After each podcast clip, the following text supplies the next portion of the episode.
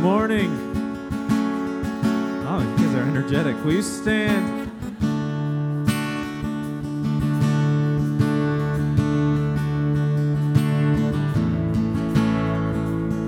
That was pretty demanding, wasn't it? I just said, Will you stand? Sorry.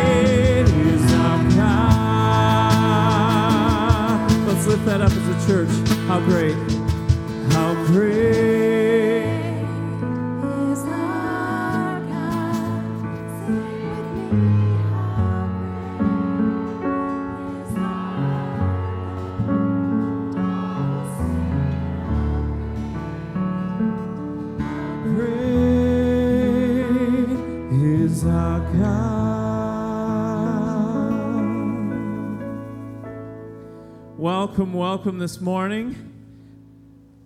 I have good news. This is the last Sunday without donuts.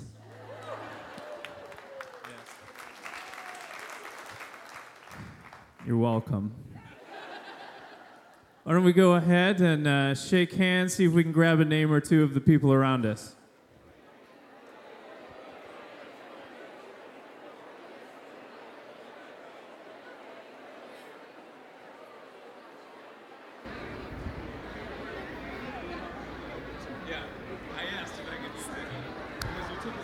On my line. You can go ahead and have a seat. It's great to be with you this Sunday as we gather together and worship in the name of our Lord and Savior, Jesus Christ, and do that together as a church family. Uh, Adam and I talked before. He said, So, do you want to share that good news or should, you know? And go, Adam, you got it. It's all yours, you know it's all part of our desires to make Sundays great again. And so we just really, okay, I'm sorry.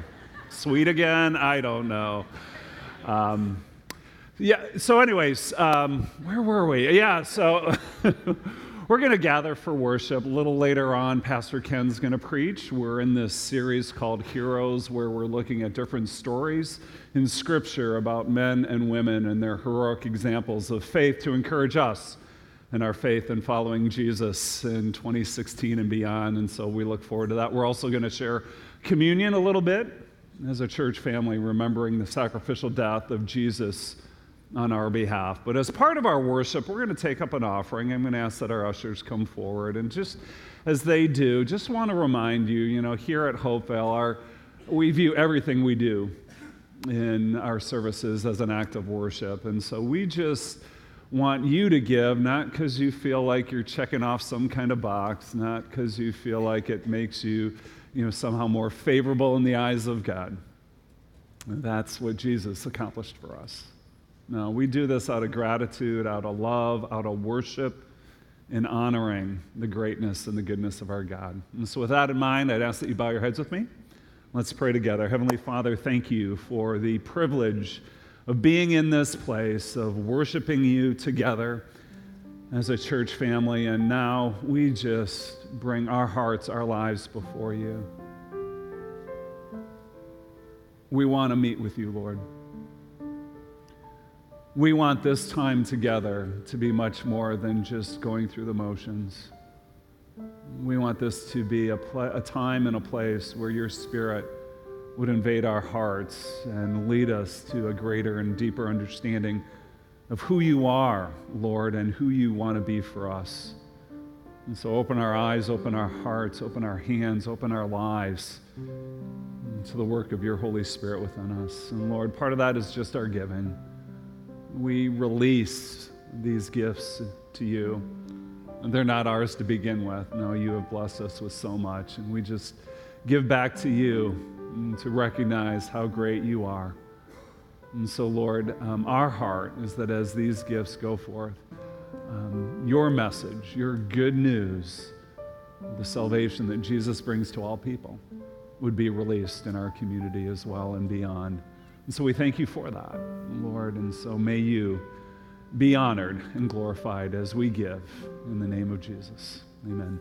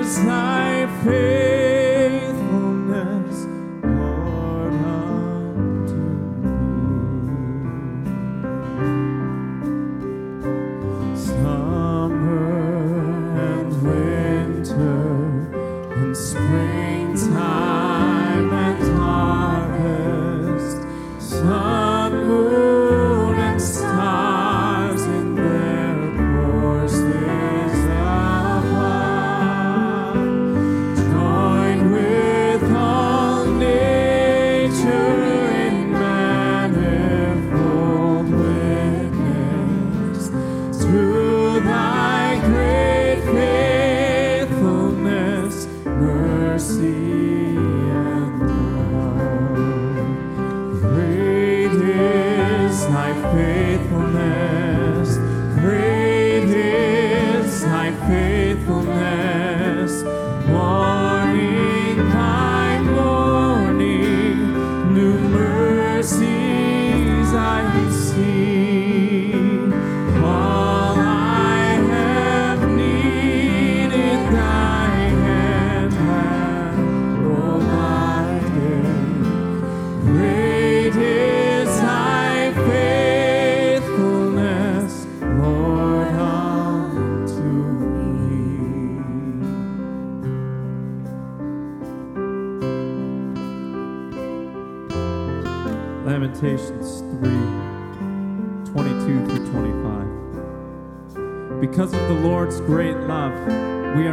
consumed, for his compassions never fail.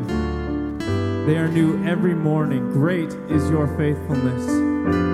I say to myself, Lord, the Lord is my portion. Therefore, I will not, I will wait for him. The Lord is good to those who, whose hope is in him and to the one who seeks him.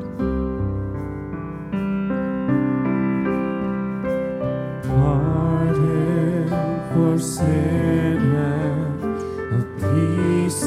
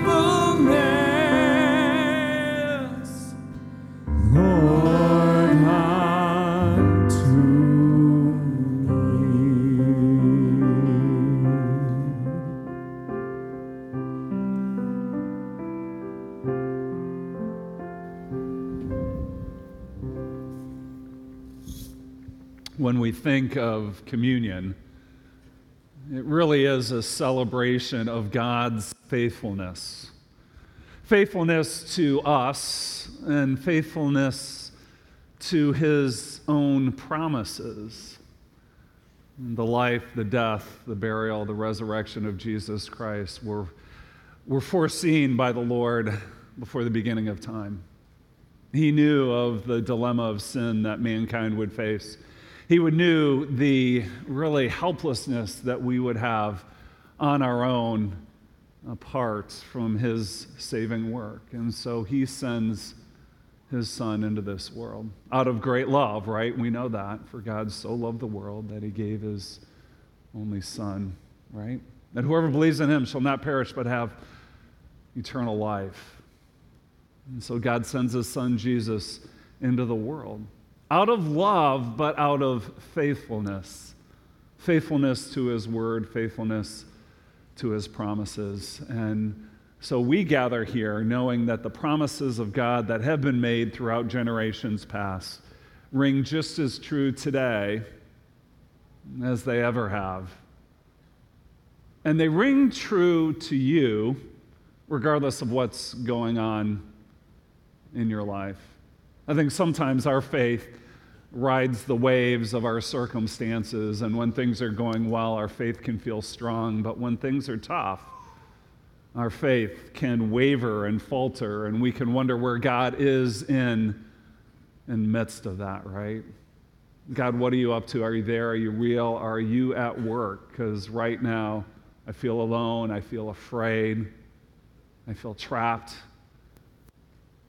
But God's faithfulness is consistent. God's faithfulness is unconditional. And communion reminds us of that. Pardon for sin and a peace that endureth. Right? That's what happened at the cross. Jesus bearing our sin, taking our place, bearing the wrath, the righteous judgment of God on the cross, so that we could be forgiven, so that we could be accepted into the family of God. A gift that God offers to everyone that we receive by faith in Him. And so today is a reminder of that, of God's great love, His great faithfulness to us. And God gives us that because we do have these valley times, these times of uncertainty and fear. But He, he gives us communion to just worship Him anew, and to see how good and how great He really is. And so, my prayer for us as we head into this time of communion is that our faith would be enlarged, would be strengthened, would be refueled as we catch a new and fresh vision of God's faithfulness to us as His people, but then specifically to you. I, I believe God wants to do that in your life today, to remind you of His faith, regardless of your circumstances, your fears, and your worries and your anxieties. God is faithful to you. His promises to you stand that He will never leave you nor forsake you, but that He is with you. Communion here at Hopevale is for everyone who is a Christian as the Bible describes it. The Bible describes a Christian not someone who just is in the habit of going to church but a Christian is someone who has given their heart, their faith, over to Jesus Christ, trusting in his saving work on the cross on their behalf. So a Christian isn't so much what we do, that's the fruit, right? But a Christian is who we are sons and daughters of the living God, forgiven by the saving work of Jesus Christ. Those who trust in that and nothing else, right? It's not faith plus, you know, God, what can I do for you? Or, you know, am I doing good at no. It's the finished work of Jesus Christ, right? Where nothing else can be added, nothing else has to be added, but we are solely received by His grace.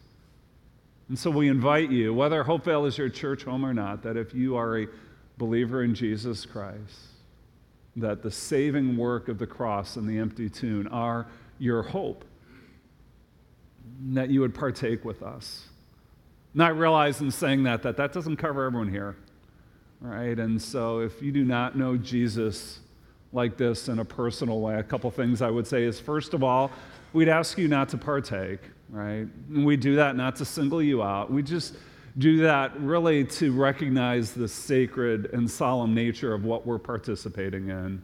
And that you do that then, you'd, you'd let the elements pass as an act of respect for what we're doing, right? And for you to partake, if it has no real meaning to you, just kind of makes it a hollow ritual and really kind of a sham, quite frankly. But the other thing, too, is that we would, we would invite you and challenge you that as the elements are passed out, to have you ask, what does Jesus mean to me? Right? Who is Jesus? What does the cross mean to me? And unlike portrayals you hear in modern culture, Jesus is not just a moral teacher, teacher or a, a great example of character and peace and love. He, he is these things, but he's so much more. He is the Savior who came to rescue us from our helpless plight.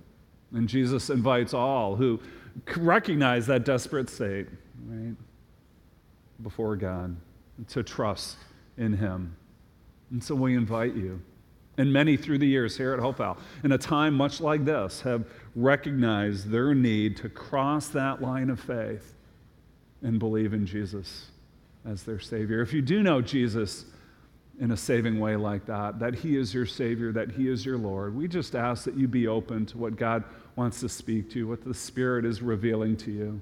Sometimes in a moment like this, God will show us specific areas of sin or struggle or lack of faith that we need to surrender over to Him. Let God speak to your heart that way.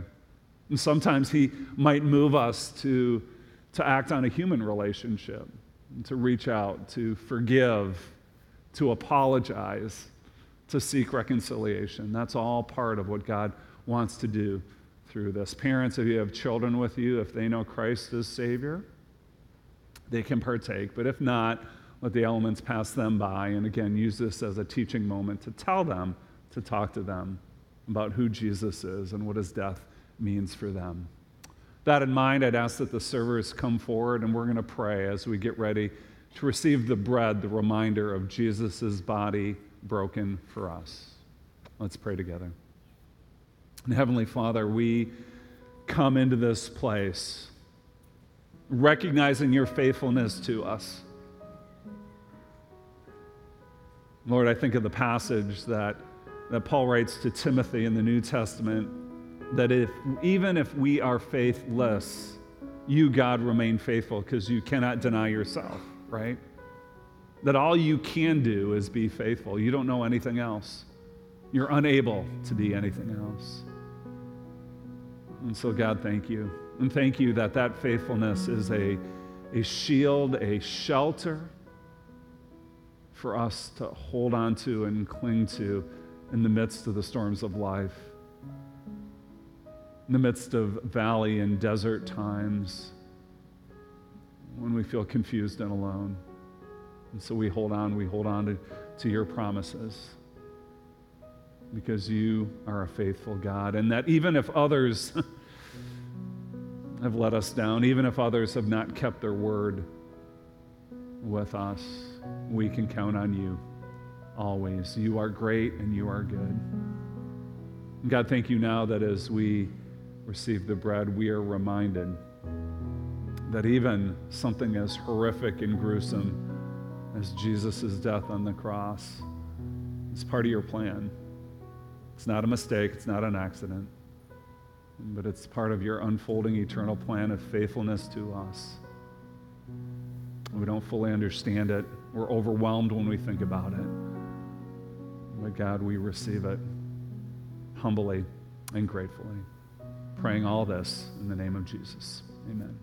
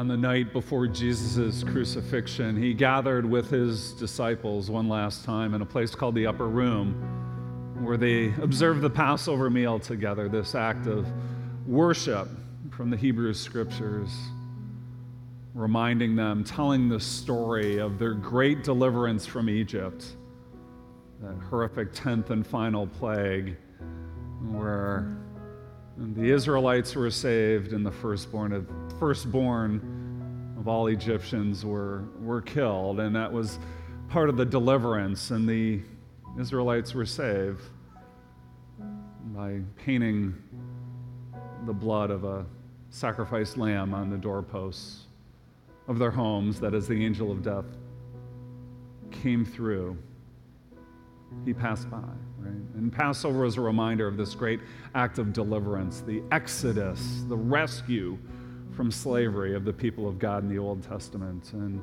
and so Jesus and his disciples, they would observe Passover because that's what every devout Jewish worshiper would do. But this time, Jesus took this old covenant act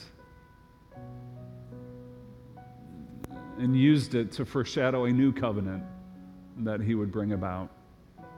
And part of that was the bread, unleavened bread, leaven being a symbol for sin, and so it was important that the bread be unleavened. So Jesus took that bread, gave thanks to his heavenly Father, he broke it, and he said to his disciples, he says to us, This is my body broken for you. Do this in remembrance for me.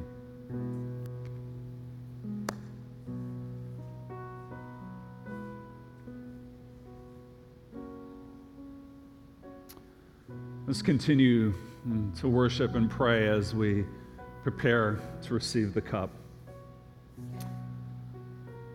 And Lord, we will hold this cup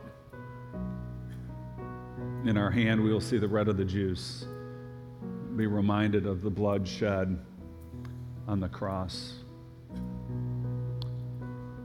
A reminder that you gave your life for our life.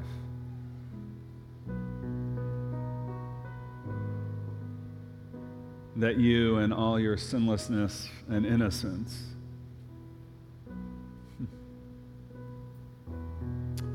were sentenced to death unjustly, unrighteously. But you did it to pay a debt we could not pay on our own. And for that, we're forever grateful. And this cup, Lord, reminds us that our sins are thoroughly washed away, cleansed, forgiven, never to be revisited anymore. Thank you, Jesus. We pray in your name. Amen.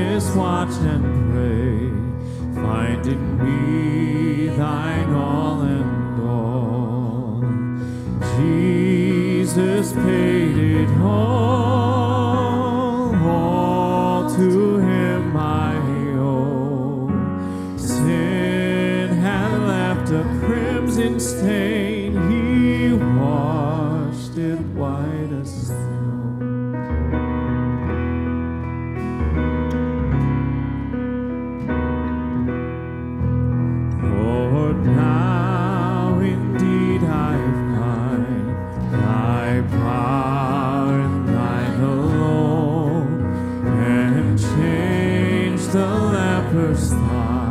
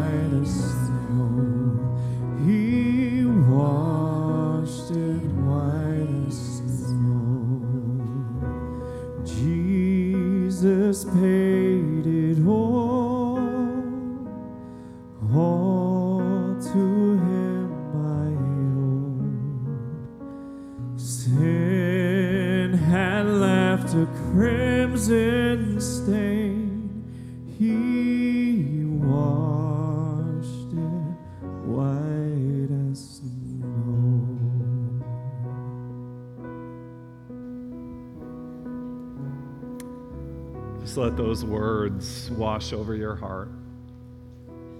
Jesus paid it all. All to him I owe. We owe. Not a debt of obligation, but a debt of gratitude. And we live our lives new and free because of his saving work for us. Sin had left a crimson stain. Stain is probably too light of a word. A, a, a, a marring, a, a irreversible right mark on us. And yet Jesus removed it completely. And that's why we praise him. That's why we worship.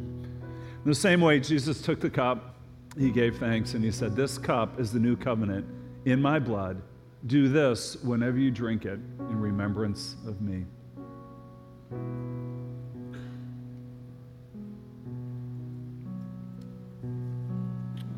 Let's pray together.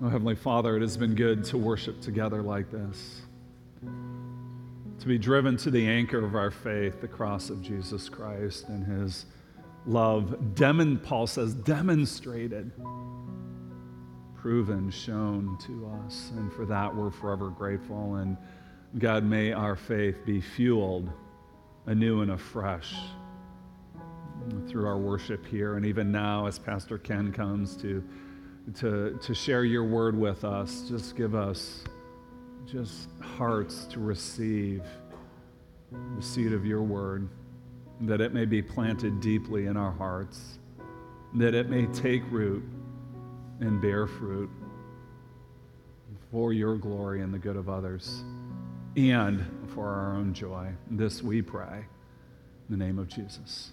Amen.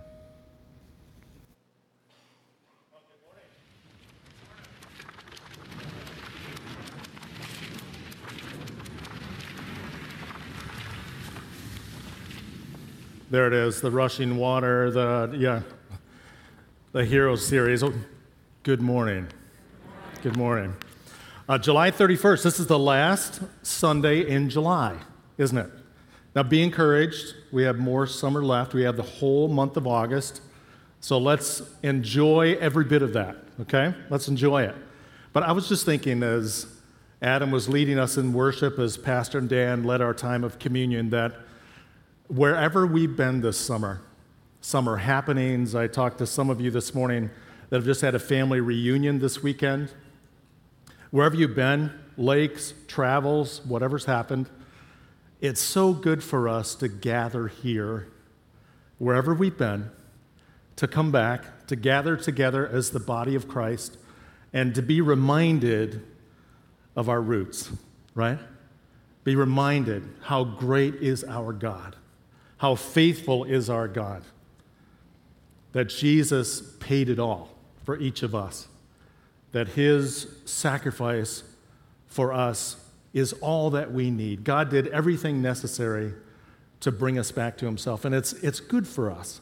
Wherever we've been, far afield, whatever we've done, all the happenings of the summer, to gather here to be reminded. And so I hope you have been reminded. I hope you've been encouraged. Hope you've been blessed. Uh, we're in the middle of a series called Heroes. You saw the, the slide just a moment ago. Heroes. We've talked about Joshua and Caleb. We've talked about your shack, my shack, and a bungalow. Or maybe that's not it. What is that again? Shadrach, Meshach, and Abednego. That's it. Uh, we've talked about Gideon. And then this morning we're going to talk about a Bible hero that you may not recognize as much, but who is significant, really, in the early church, and particularly in the area that she lived and some areas that she traveled. And her name is Phoebe. Her name is Phoebe. I want to tell you uh, her story this morning. Well, looking back, Phoebe never would have thought that she would be where she was right now 800 miles from home on a mission trip. She didn't grow up in a Christian home. In fact, her parents named her Phoebe after a pagan goddess in one of the popular stories of her day. Yet they raised her well, helped her get started in business, and she took it from there, building the business and becoming quite successful. In the port city where she lived, it really wasn't that hard if you were willing to work at it and had some business savvy. And she had it, and she did it. And yet she still felt empty. And that's when some people told her about Jesus. At first, she reacted, A Jewish religion? No thanks.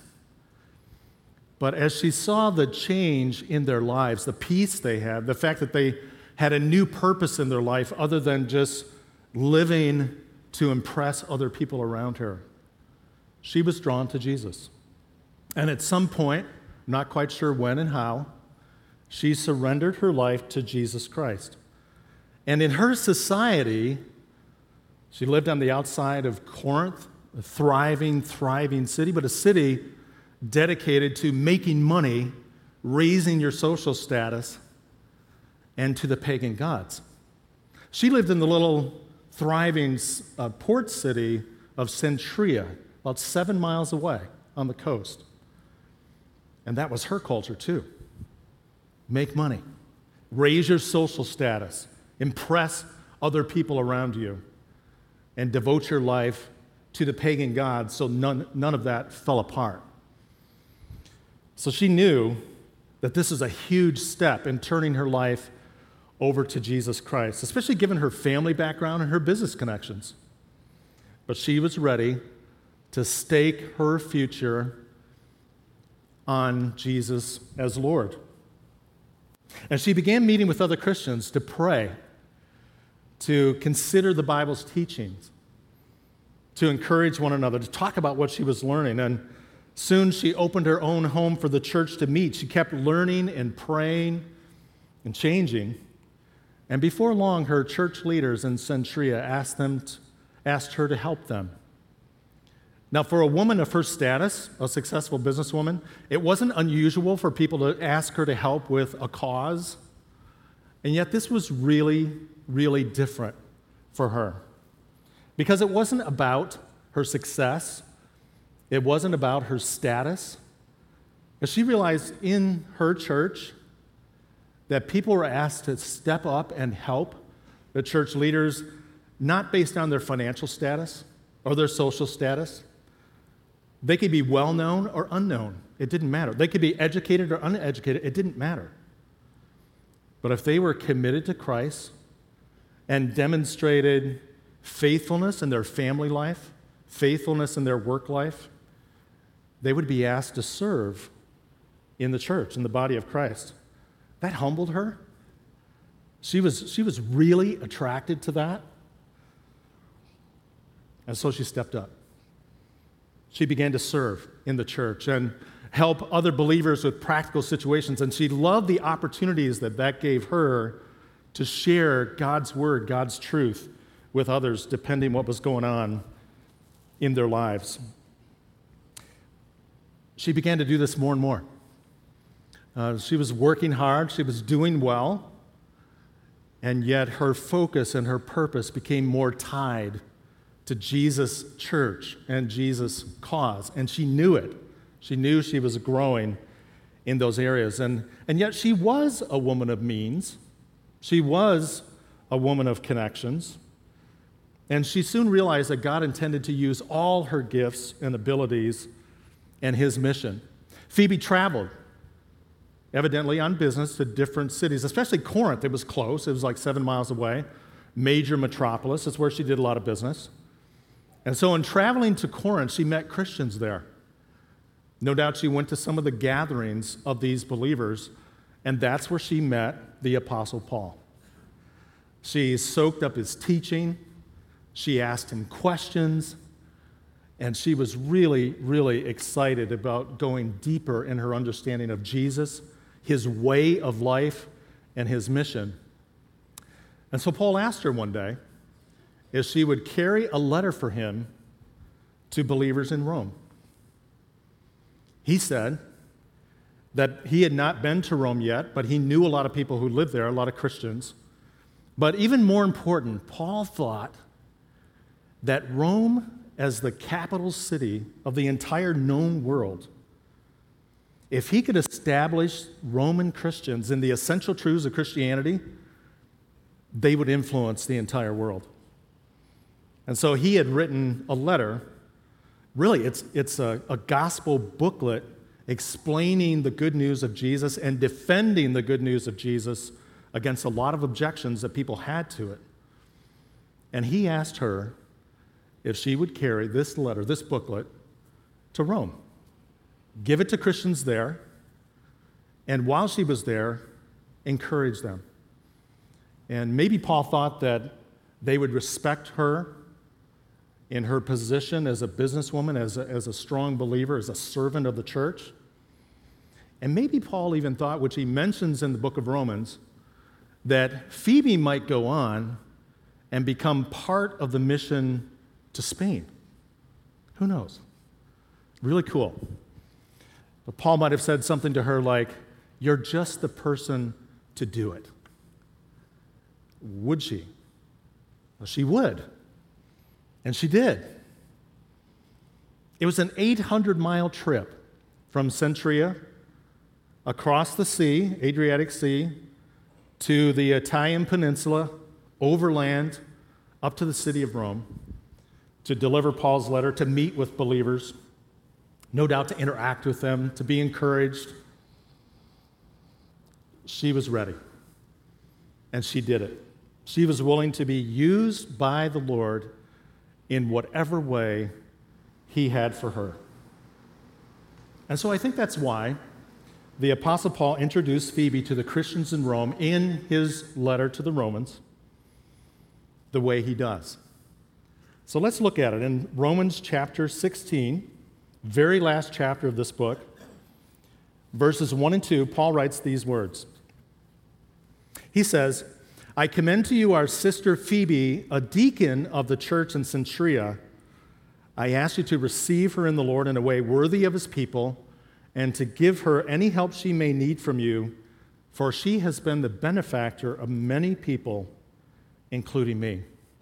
So, Paul recommends Phoebe to the Roman Christians without hesitation. He urges them to welcome her in a friendly way, and even to go beyond that. Not quite sure what all he means here, but to go beyond that and help her in the next step in her journey, the next step in her mission, not quite sure what's happening there. Really interesting. But he commends her to this church and recognizes her as a saint, a servant, a sister, a supporter. She's a hero, really, of the faith. She's a Christian hero for us to emulate. And I hope as I try to tell the story of Phoebe that you identified with her, maybe in some ways. Maybe you came to Christ as an adult, like Phoebe did, that you didn't grow up necessarily in a Christian home, didn't know about the Lord, or maybe you were religious in some way, as Phoebe may have been, but you didn't genuinely know Christ, didn't know the truth about God. And not knowing Him in your life has played out in some ways in your life and given you some baggage that you carry right now. Maybe your family and friends give you a hard time about trying to follow Jesus. Maybe that's your story. Maybe you're growing in the Lord and you're excited about opportunities you have to serve the Lord. You're excited about the way the Lord's using you, and you're like, wow, I, I want this more and more. I'm thinking about this more and more. I want to learn more. I want God to use me in my family, in my church, in my community, at work, wherever. And no doubt, you have gifts and abilities that God intends to use in His mission. Well, some of you may be at the place right now, it's like, wait, we're not talking about like Phoebe on Friends, the, the smelly cat thing, or, right? No, no, no, no. This is Phoebe in the Bible. Same spelling, very different person, okay? Phoebe in the Bible. Um,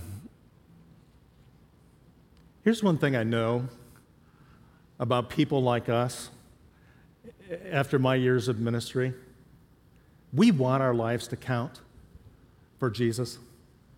I, I don't think we would say it this way, but I, I, think as we're going through this series called Heroes, I, I think all of us internally would feel something like this I, I want to be a hero in Christ to people around me, not for pride's sake or whatever, but I want my life to count especially with people that I love my kids, my grandkids, my, my wife, my husband, my sister, my brother, my family, my coworkers that I've gotten to know and care for, my neighbors that I've gotten to know.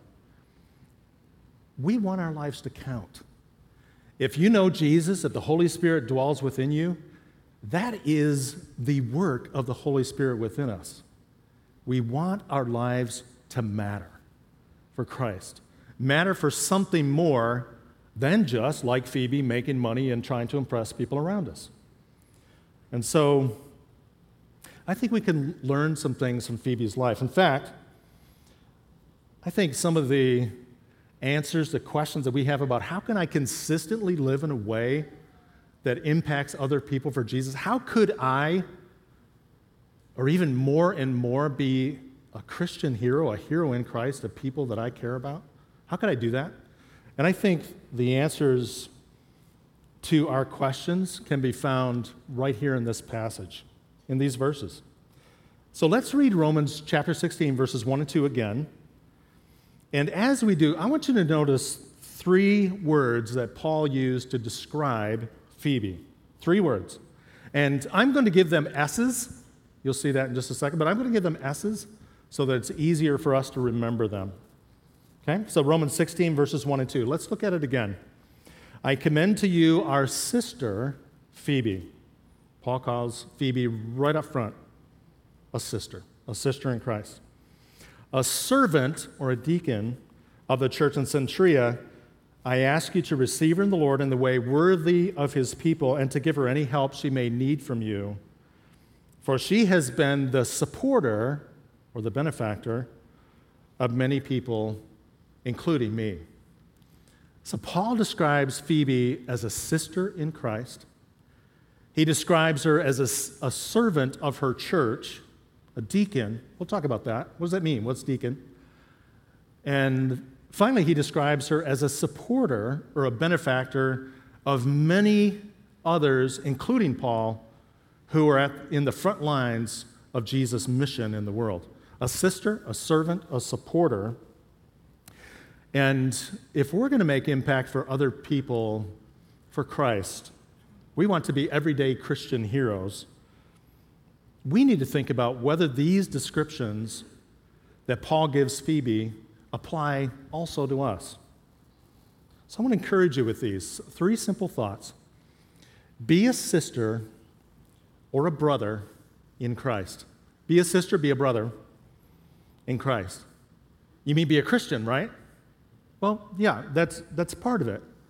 As Pastor Dan was talking about during our time of communion, if you've realized that it's only because of Jesus' perfect life, not yours, and Jesus' sacrifice on the cross, not your good works, that makes you God's child, that makes you right with Him, and you have trusted in Christ, you've had a time and a place where you've made a transaction with God. You've gone from, I really do believe that Jesus died for the sins of the world, to, I believe and I know and I'm trusting that Jesus died for me. He died for all of my offenses against God, all, all the ways that I've hurt other people that God loves in my life. Jesus paid it all. So if, if you personally have put your trust in Christ, you are a child of God. So, yeah, that's part of it. To be a sister or a brother in Christ is to be a child of God. But it's interesting that Paul doesn't say that here. He doesn't say Phoebe is a child of God, though she was. He calls her a sister in Christ. Because I think he's focusing on Phoebe's relationship with the family of God, Phoebe's connection to, her involvement with other brothers and sisters in Christ. I think that's what he's focusing on. She was involved in her church in her hometown of, of Cenchrea. She was connected to other believers there in a deep way. She took time to walk with people in the church. Paul says she's a sister. There's relationship, there's love, there's family connection of this woman, this Christian hero, with others in her church in Cenchrea and even beyond. As we see, the connection was with Paul himself.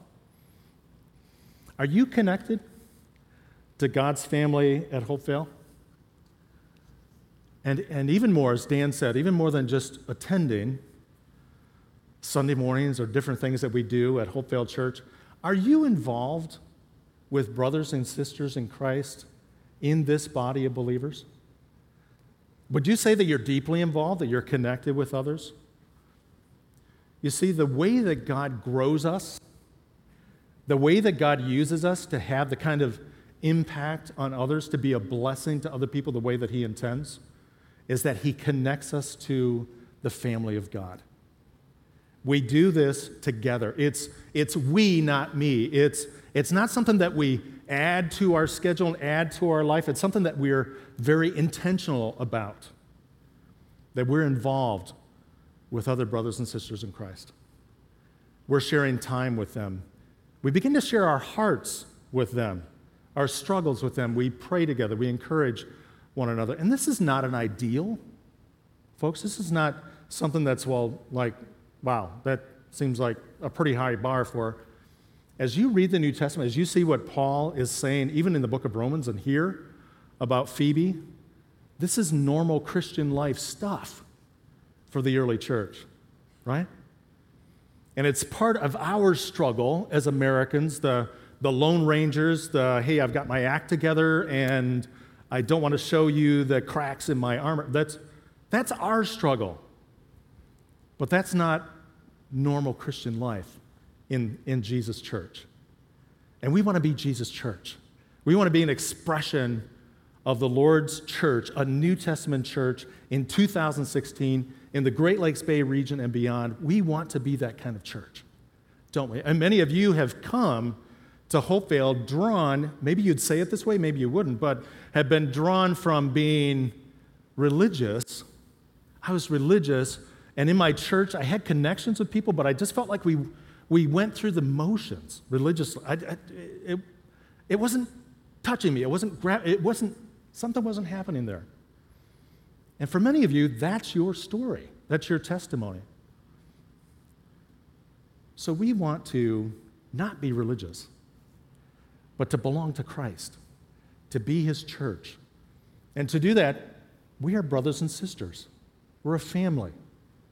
Families connect with each other, families care for each other, families spend time together, families put up with each other, right? Some of you have gone to family reunions, you've had family in town, and you're like, okay, this is why I don't always see Uncle so and so, right? It's, yeah. We all have family member. Every family has its weirdness and dysfunction, right? All of us, every one of us. Hopefully, we're not the person who, you know, we're not, of course, we're not.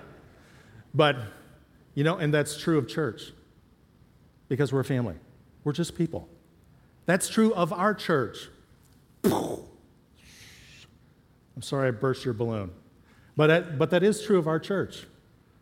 We have our weirdness and dysfunction at times. I like what one pastor says everybody's normal until you get to know them, right? yeah, and that's true. I was in a Bible study with a, with a, a guy, a friend, some years ago, and I remember him just kind of leaning forward in a moment saying, We're all a mess, right? We all have our stuff. And man, it's true. So be a sister if you're a woman, be a brother in Christ in this body. You know, this is why we do community groups at Hopevale the way we do. Not because it's a magic program, not because it's Pastor Ken's pet thing, not because it's the latest thing in the church, but because it seems to be a good way to try to get closer to what Jesus intended the family of God to be. For us as brothers and sisters in Christ to connect to each other, to spend time together, to open our hearts, to commit to one another, to walk alongside each other in the ups and downs of all of our lives, right? So be a sister, be a brother in Christ like Phoebe was. And secondly, I want to encourage you to be a servant of your church. Paul calls Phoebe a servant or a deacon of her church in Cenchrea. And she was not just connected to others in her church, that is, a sister, but she also stepped out to serve in the body of Christ, to take initiative to say, I want to help. I want to do something to be a blessing to others, to help them in the church. So let's explore this just a little bit more. What does it mean that Phoebe was a, a servant in her church? Paul calls her a deacon. So let me just briefly say a couple things about that. A deacon, the word, deacon comes from a New Testament word that simply means servant, right? It's not rocket science. And the word in the New Testament is used of men and women as they serve their church. So, overall, you see the slide, overall, in the New Testament, it seems that deacons were recognized servants in the church, men and women who served alongside the overseers and elders, the pastors, in shepherding the congregation. So you can think of deacons as ministry helpers or ministry assistants. That's what they were. That's what they were. And you see qualifications for these recognized servants. Now, in the New Testament, the main difference between pastors and elders and deacons were the pastor and elder's ability and responsibility to teach the word and to defend the faith against objection, objections and arguments. And biblically speaking, pastors and elders should devote their time to preaching and teaching and praying and leading the church overall, while deacons were ministry assistants. Now, we don't use the word deacon around here. You may, if you come, maybe you come from a, a more congregational church government background, so you may be used to deacons and they were like a board or something like that, but simply, deacons in the New Testament were recognized servants in the body. That's what they were. And so, although we don't use the word deacon, we have a lot of deacons here. We do. We have a lot of recognized servants. Some of you serve in children's ministries, and you are influencing our kids for Christ and loving them and teaching them. Some of you work in student ministries. Some of you, some of you are community group leaders, or you're part, you're hosting, you're part of your community group leadership team. You may teach a class at our church, you may be involved in events, and even behind the scenes. Some of you are very faithful in praying for others and letting God nudge your heart and you write a note of encouragement to someone else or call them on the phone and encourage them in Christ. You're helping other people grow. You're discipling them. You're helping them grow. You're a servant. You're a deacon in this body. And I love it that we have a lot of recognized servants in this body called Hopevale. I do. And I want to encourage you that God is using you. It's not just this stuff the staff pastors and all of this. It's, it's what God is using you to do in this body of believers that makes our church healthy, that makes and causes our church to grow in the ways that God wants it to grow. God is using you. The Bible says that God will reward you for whatever good you do. Whatever you are doing and God leads you to do, He'll reward you. Book of Hebrews, chapter 6 says, God will not forget your labor of love that you have showed toward His name. So God's, God's moving you to serve. Be encouraged. He'll reward, He is with you. He's using you to make impact on others for Jesus, to be a Christian hero to somebody else in ways that you don't even realize now. Maybe you will some point along the way, maybe you will when you get to heaven. But be encouraged. God is using you. And I also know that others of you need to take a step and say, I don't only want to be an attender at Hopevale. If we use an S word, would that be spectator? I don't want to just be a spectator and watching things happen and ministry happen, happen around here. I, I don't just want to be a sister or brother in Christ and know the Lord, but not really engage, not really connect with this family of God. Take that step and be a servant of your church. Take that step. What does that look like for you? Where is God drawing you? Maybe it is behind the scenes. Maybe it is in something like children's ministries or student ministries or adult. Maybe it is something like that. But I encourage you don't, don't wait, don't hold back, don't say when I get this or that, when life settles down. Life never settles down, does it? It just doesn't. Well, it does, but then you're kind of stretched out and people walk by and say, Oh, you look good? And then it's too late. So take the step, serve your church. Thirdly, and I'll close with this be a supporter of the Lord's mission. Be a supporter of the Lord's mission. See, it's, it's obvious in this passage that Paul says, Phoebe started, she was a servant in her church, she became a Christian, she served in her church. But because of just her natural abilities, because of her business connections, God began to widen her horizons. She met Paul, she connected with some people in the church in Corinth. She began to support, God moved her through her means and connections with people to support the church. And Paul says, she supported many people. Verse 2. She supported many people, including me. So, what does that mean? Was that financial? Yeah, it was. There's no doubt. The word is connected with financial support. But it was also time. She began to give more time to the body of Christ, to the, the mission of Jesus, helping other people come to know Jesus like she did, helping other people to follow Jesus like she was doing in her own life. She became a supporter. And you know what's really cool about that? As you, as you think about Phoebe's story, as short as that is in the New Testament, you really do get this picture of how God can work in our lives, right? He brings us to Christ. We become a sister or brother in the family of our church. Then God moves our hearts to begin to serve in someone behind the scenes, maybe more openly, actively within the church body. And then God, and I've often seen this, I've experienced this in my own life, God begins to lay some things on our hearts. Right? It's like, yeah, I've tried a lot of different things. I've tried this in adult ministries and helping with an event, and yeah, that was great, but man, God is really laying this on my heart. And maybe it's a, an issue, a need in our community. Maybe it's a particular need in our body of believers. God begins to lay things on our hearts, and He begins to expand our horizons as believers and give us opportunities to serve in a wider way, in a deeper way, toward the mission of Jesus. That's a cool thing. It is. And it looks different for each of us depending on our stage of life, our age and stage. But what a cool thing. Let God do that in your life. Grow more and more as a supporter of Jesus' mission. You see, when we come to Christ, God intends to change our priorities. He really does. More and more, He is moving us from focus on ourselves, our stuff, our own priorities, our wealth, our adventures, our experiences, to really focusing on Him and His kingdom. How can I help other people come to know Jesus in whatever way God can use me? How can I help other people grow in Christ and I'm growing along with them? How can I do that? And I can tell you, and so many, so many of us know that there is no better way to live.